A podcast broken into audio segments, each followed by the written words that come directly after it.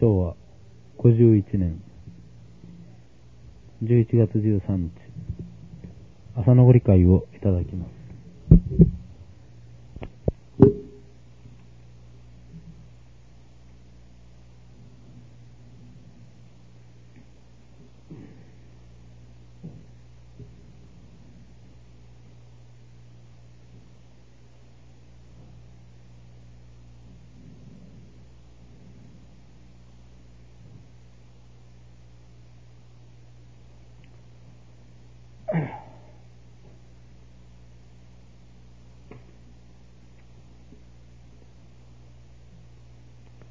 ご理解第100節。めでためでたの若松様よ、枝も栄える葉も茂るというではないか。金光大臣は子孫繁盛、家繁盛の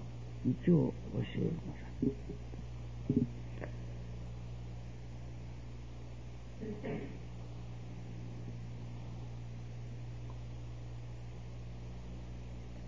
ほどの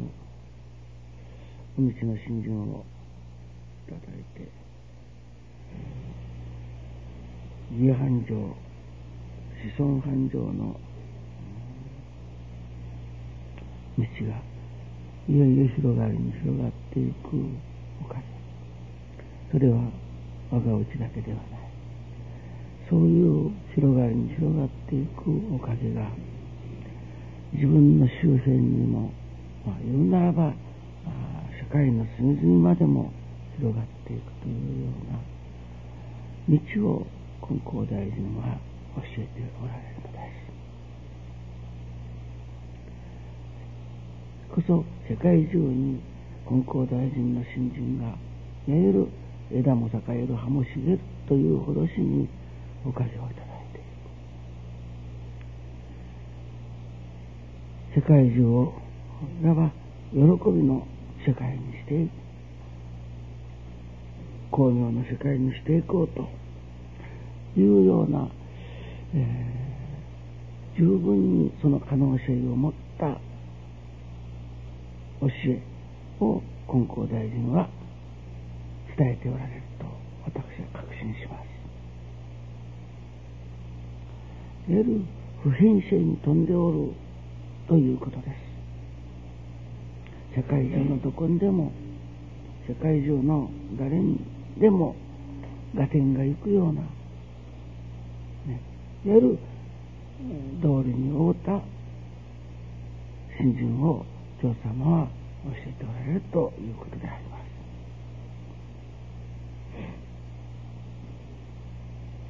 す。そこで、ご理解95節から96節、97節、98節、99節、そういう子に教えてある信心が一通りマスターできなければならない。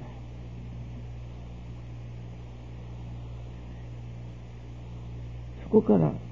は100節につながってくるおかげになると思う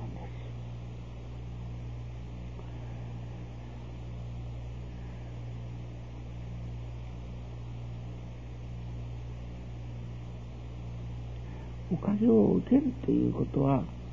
99節にあるけれども、無学でも人がおかげが受けられるけれども、なら、本当になら学問があってです。どこの誰にでも学理的にも説明ができるほどしにおかげをいただいて、そして人が助かるなら、いよいよみんながいわば合点がいる。ただ助かりさえすればよいというのではなくて、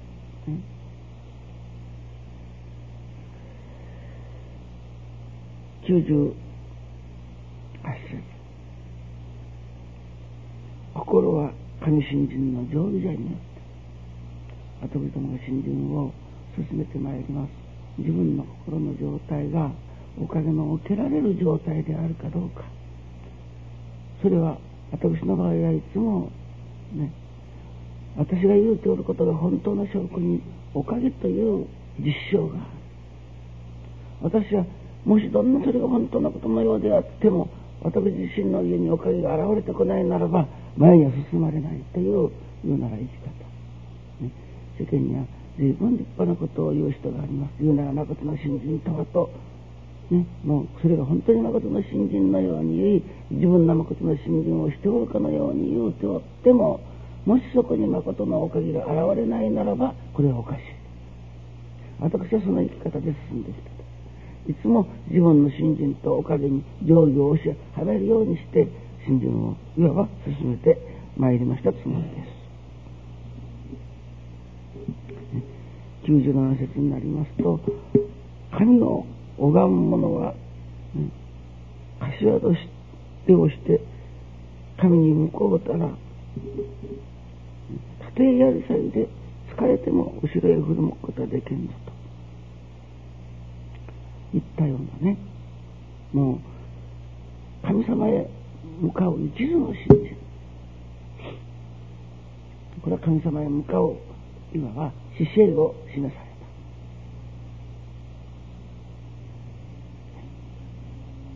た。いわゆる一心不乱、心を乱さない、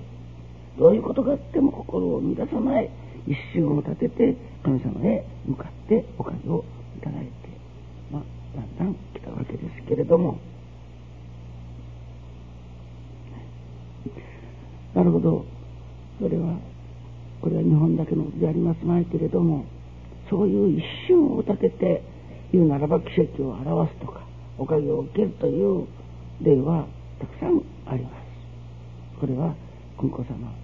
のご信心だけに限らないので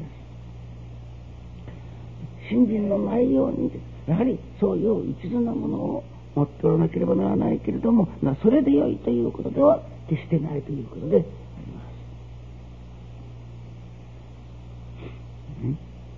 す、うん、おかげさえ立てばよいというのは、例えばそういう、ね、一心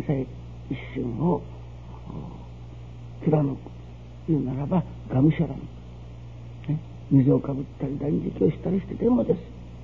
自分の心を惑わない、自分の心が乱れないことのための手段としてそういう修行をさせていただいても神様に向かうという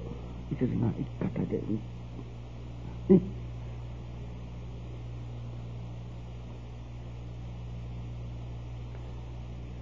世の人が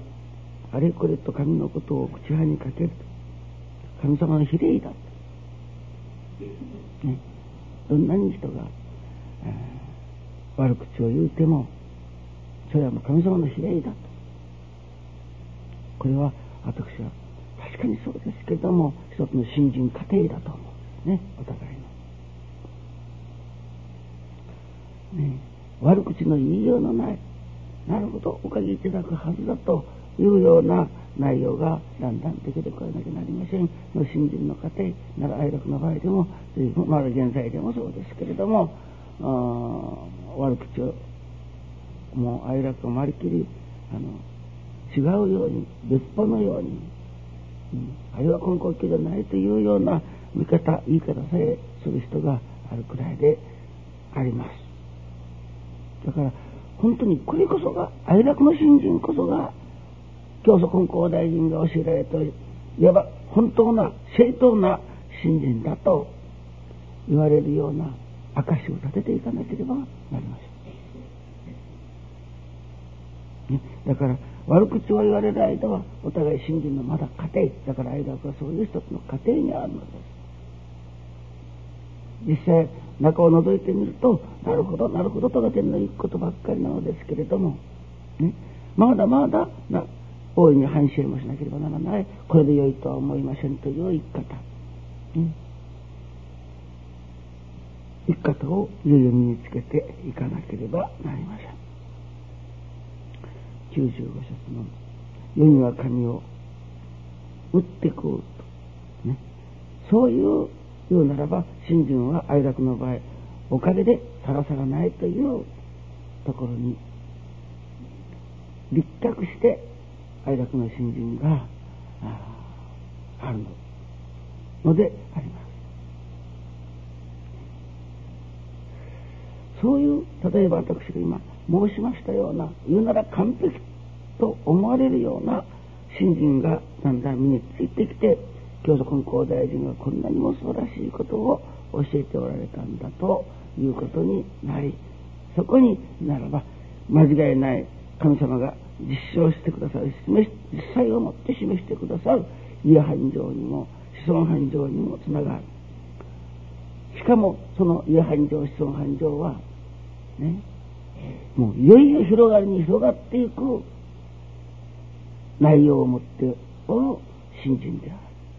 世界中に金光大臣の言うなら枝葉がしっこりはびこっていくほどしの内容を持った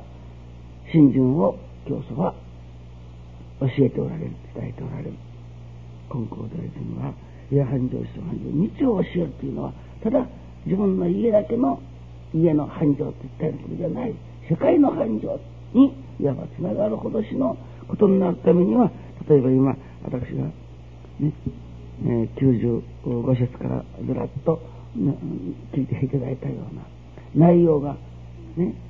ただ一心に拝むだけ、体はもうおかしい、おかげをいただいてもというようなことにもなるんじゃないでしょうかね。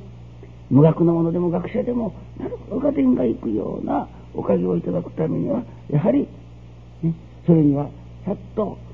一つの筋道だった、ね、学位がと申しますかね、教学も伴うての信心、ね、ただ自分の生き方がですね、言っておることが例えば本当だと言うたり思うたりするなら、その本当のおかげが現れてこなければ本当としないという慎重なやる進め方、信心の進め方ですね。そこでこれも赤先生が言葉を借りますとです、最近の愛楽の信心はもういよいよ完璧の域に入ったというのです、ね、もちろんそれが言う完璧にということになると限りがないのですけれども、完璧の言うなら域に入ったんです。これからいよいよこれを進めてさえいけばよい。そこで、ね、愛楽教会の信心、言うなら愛楽理念というものが打ち立てられなければならないということになります。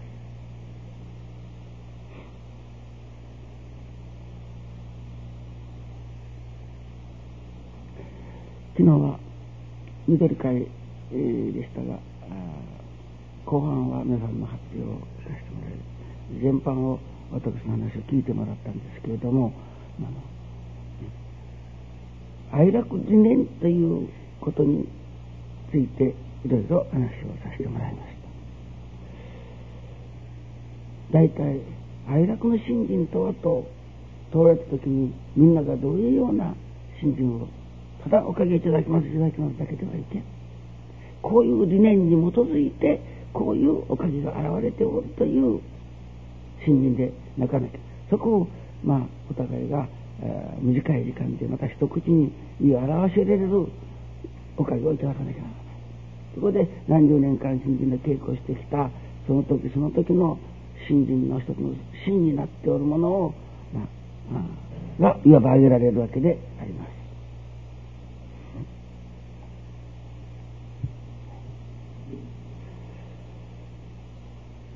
天城の初代の信心を一口で言うと、天地の大恩、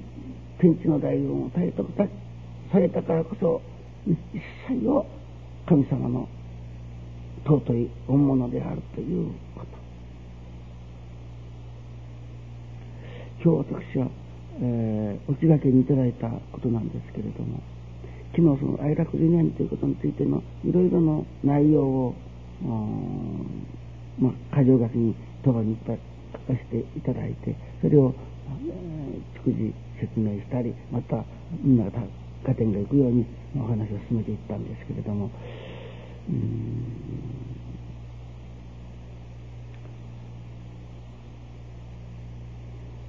最近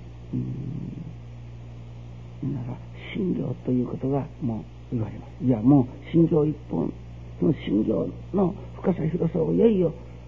深めて広めていき、それを自分のものとしていこうという信心なんで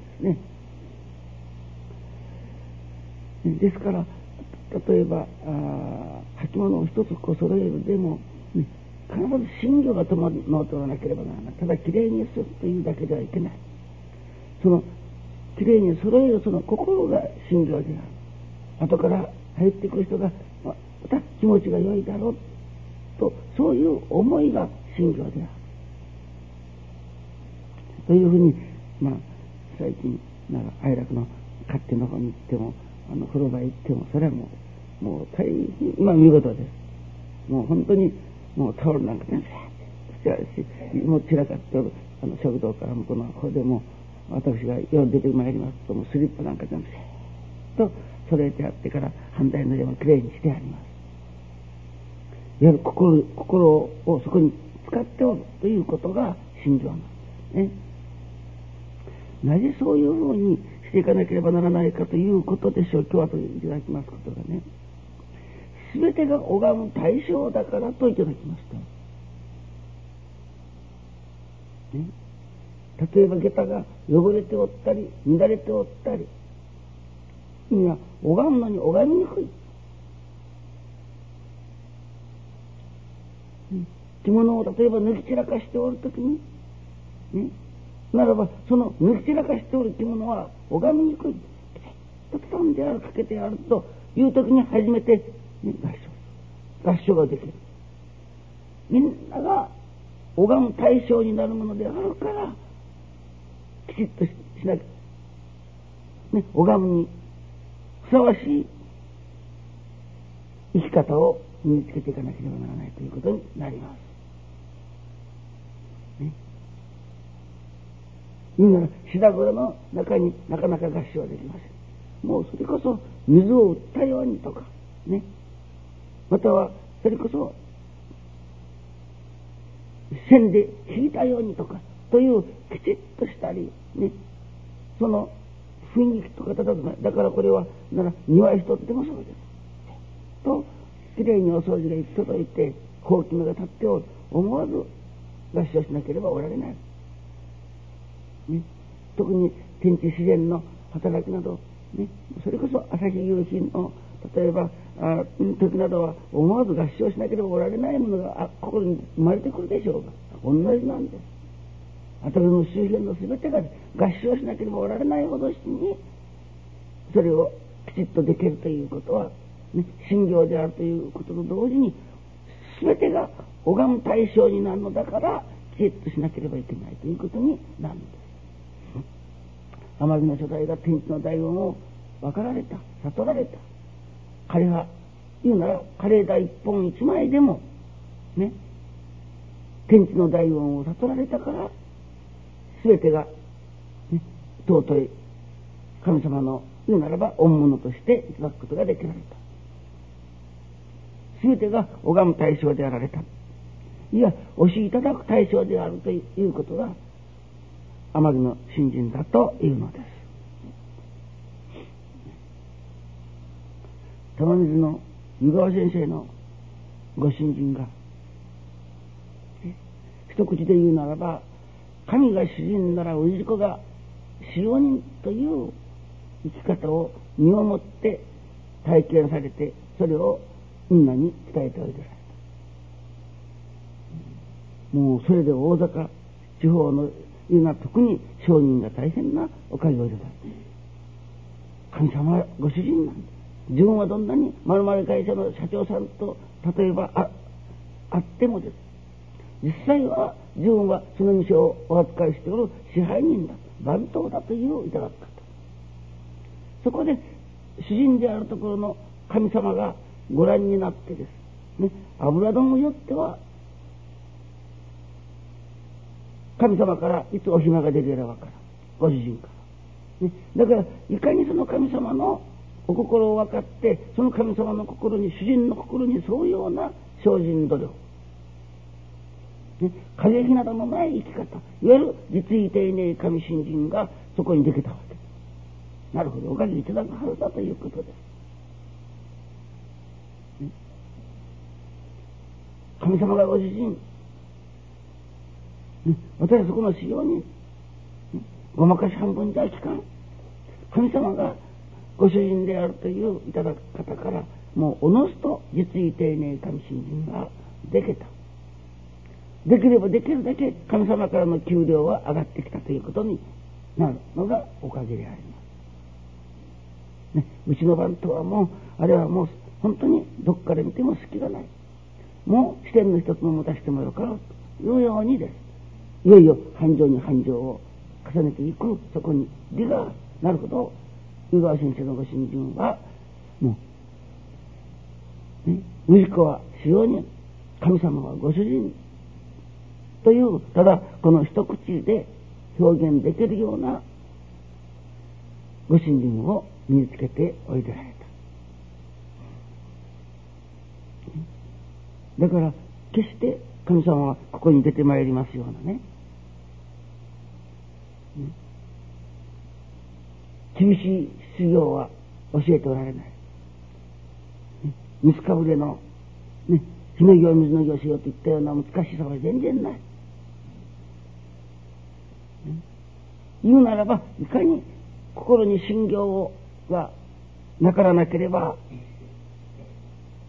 できないかというのを最近愛楽で言われま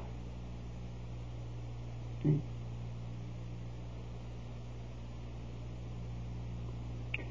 なしばなる、なさねばならぬ何事も、なさぬはおのがなさるのなりけということになるのです。これは厳しい意味で、どういうことでもやろうともやれるといったようなことではなくて、なせばなるということは、言うならば子供でもやろうと思えばできることだというのです。私どもここのところいただいてから、もう本当に愛楽の信心が目が荒かったなと改めて気づかせていただきます。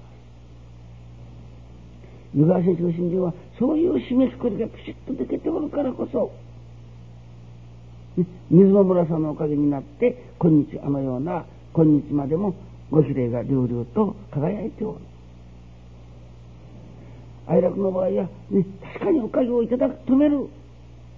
信心はしてきたけれども、いただいた信心をみんな燃やしておるところに堂々回る的なおかげにしかつながっていなかったということが言える。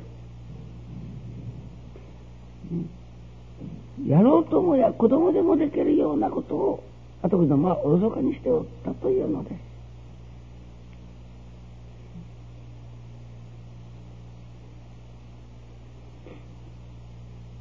す。ね、なせばなるということは、やろうと思えば子供でもできるというようなことをおろそかにしておった。これではいけないというので、ならそれこそやろうと思えば子供でもできることですから、なあというの方にね、例えば炊事場とか風呂場とか、ね、洗面所が言うならばきれいに、まあこれからだんだん光り輝くようになりますでしょう。そこに信条を持ってそれがなされるとき、同時に今日いただきますように、そこを拝む対象にしなければならないから、炊事場に例えば立ったときに、炊事場をまず合掌しない折れないほどに光り輝くようにしていかなきゃいけない。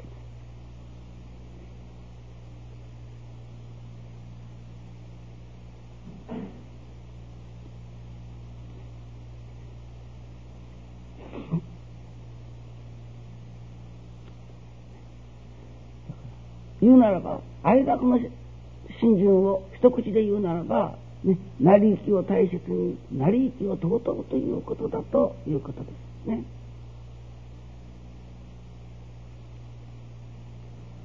最近はそれになら、ね、全ての事柄に恩の字をつけてとか、ね、いよいよ大きなおかげをいただくために、いよいよ心を広く大きくすることのために漢の字で行こうと。冠に草冠に水と書いて冠というし、だから一切全てをです、神の働きと見るところに、それがどういう難儀なことであってもそれを受けていく、黙って受けるという、ね、黙って納めるという、そのことが神の字につながる。いよいよ心が広く大きくなる、ね、その広く大きくなるから広い大きな例えばならおかげを受けてもです。それを漏らしておったのが信行不足であったからだということになるのです、ね、なそうと思えば子供でもなるようなことを跡部さんは、ね、実に軽く見ておった。そのなそうと思えば子供でもできるようなことを、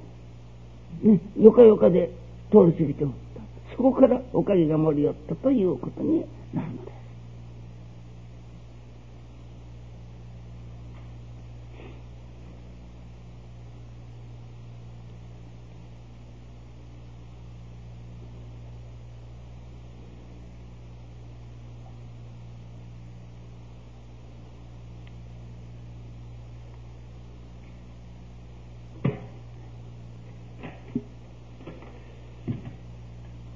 昨日お風呂入っておったら昨日皆さんにお話した哀楽理念ということにずっと箇条書きにいろいろ書いて、もう一つここにこのことが欠けておったなと思ったこと、あれ正野さん、あんたちょっと言ったがあそうだ、ね、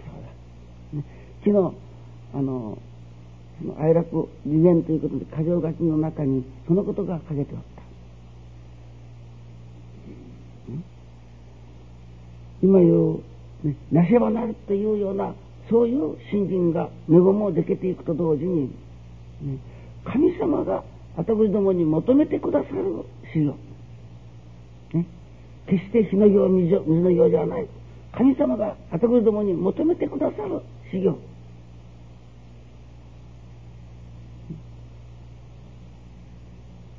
その神様が私に求めなさる修行ならば、それが例えばなら火の行であろうが水の行であろうがです。的なものであろうがです。神様が求めなさるときにはどんな修行でも受けていこうとい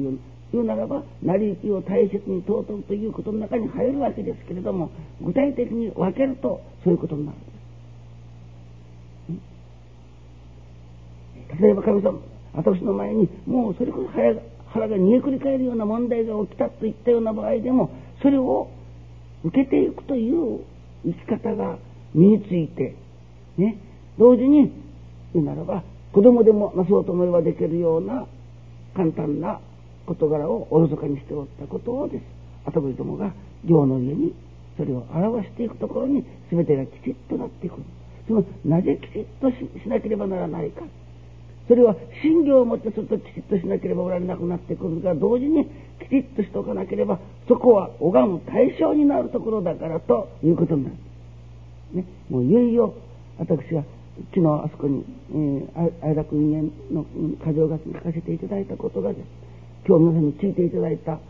ことが内容になってまいりますときですね、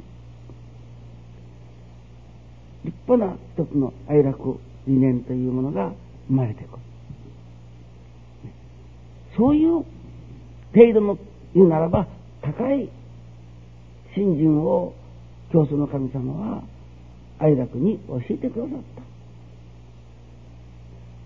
た、ね、これを理念づけて人に説明をしていくならば、これは哀楽の言うておることが一番間違いのない本当なことだということにもなってくるだろう。そういう信心であるならばです、ね、なるほど、普遍性に富んだ根高教ということがいよいよいろんな角度から見ても、ね、世界中に葉も茂り枝も栄えていく内容を持った信心だということに、いわゆるご理解百説になってくるの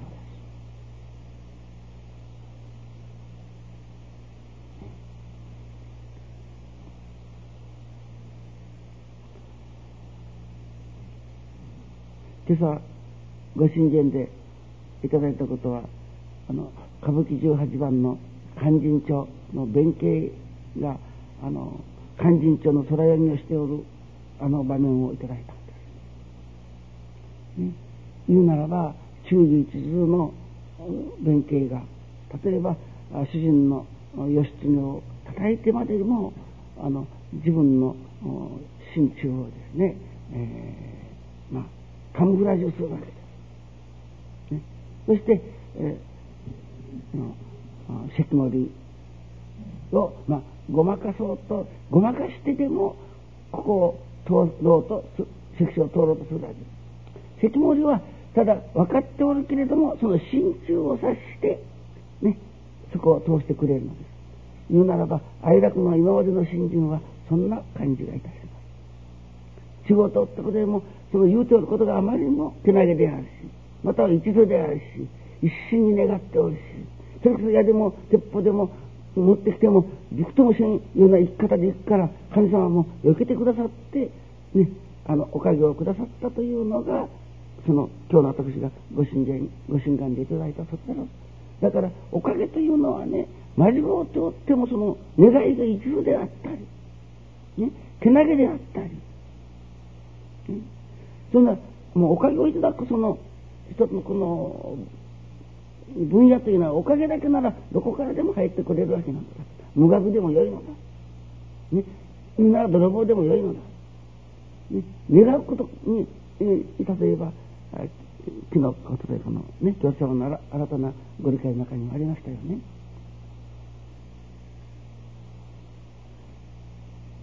だからまじごとってもこちらが一生懸命になれば神様はならおかげをくださるのが、ちょうど弁慶と都会寺のやるとのようなことじゃないでしょうか。まじごとこれはどうしてならんけれども、あまりにもその忠義一途に一生懸命涙ぐましいまでにやるもんだからね、そこになら都会寺がねそれを本当なもののようにして通してやるわけなんだから、本当なもののようにして通してくださるというのではなくて、今日皆さんに聞いていただいたのはです、ね、成り行きを尊ぶ、成り行きを大切にするというような信心は、言うならばです、ね、なぜ成り行きを尊ばねばならないか。例えばこれが哀楽理念ということになると、なぜなら成り行きを大事にしなければならないか。それは神様の恩を働きだから、神様の言うならば大恩の中にあるものだからというふうに説明がつくでしょう。だからそういう説明をだんだんしていっておりますとです、哀楽の信心は玉水の湯川先生の信心も、それから安武先生の信心も、それからもう一つ高橋正子先生のどうでもよいという信心もです、ね、結論としてはどうでもよいという信心けれども、これはどこまでも自分の個人の助かりですね。自分が楽になる、お願いをして一生懸命お願いをしてからのことだから、あと右になること、左になることはもうどうでもよいというのが高橋先生の信心だというのですから、これは自分が救われるとか自分が助かるという意味においては素晴らしいことですけれども、自分がその助かった時点でですね、この助かりを言うならばかめかいや常持ちから哀楽へ向かうという、常持ということはいつも助かっておるということなんです。この助かりをもって哀楽に向かうという、哀楽というのは神も助かりを軸も立ち行く世界に、進むというのですよね。この助かりをね、どうでも言うならばお役に立ちたいという一念が そういう心の状態でありながら、どうでもよいという自分の心の中の信心は自分が助かっておってです、その助かりをです、今度はやむにやまれぬお役に立ちたいという一念に向かって初めて哀楽に向かったということになるのです、ね、哀楽理念というですかねを、説明すると、ざっと今日の皆さんに聞いていただいたようなことになってまいります。そういう信心が身につけられるということは、さほどにそして難しいことではないということになるんです。今まで成り行きを大切にして見えたですね、御の字つけて見えたです。すべてのことを言うならば寛大の勘の字受けて見えたです。だからなるほど、素晴らしいタイミングが生まれて素晴らしいおかげもいただくのだけれども残っていない、それを最近気づかせていただいたのがね、なせばなるという、言うならなそうと思えば子供でもなることを後々もおろそかにしてきたことが、だんだん信仰を高め信仰を進めていっておるうちに、その大変な大事なことが分かってきた。そこに例えば玉水の湯川先生の信心も哀楽の信心の中にすっぽり入ってくることになった。鏡の聖書を信じるわけです、ね、神様がご主人、私ども人間は使用人だから、その神様の目をごまかすような使用人であってはいつまでたっても言うなら支店長にもならなきゃ店を分けてもらうこともできない、ね、言うなら陰ひなたがある、神様がご主人、私どもは使用人、そこに陰ひなたのない忠実な働きをするから、ね、神様が、ね、おかげをくださるんだ、なるほど、感謝をするはずだ、ね、その信心がその中にポカッとすっぱり入ってくるでしょう、ね、愛楽の言うなら信仰がです、ね、言うならば実意丁寧神信心になるからです、ね、だからなら下駄一足扱わせていただくでもね、もう人がおらんとこにはもう右手だけたことはこうするのじゃなくて、ね、人が見ておるが見ておる前がこうきちっとさせてもらうという生き方が身についてくる。しかもその生き方は、ね、子供でもなそうと思えばできることしの見やすいことだから、いよいよ赤先生が言うように愛楽の信心が完璧にの時期に入ったと言うても過言じゃないと。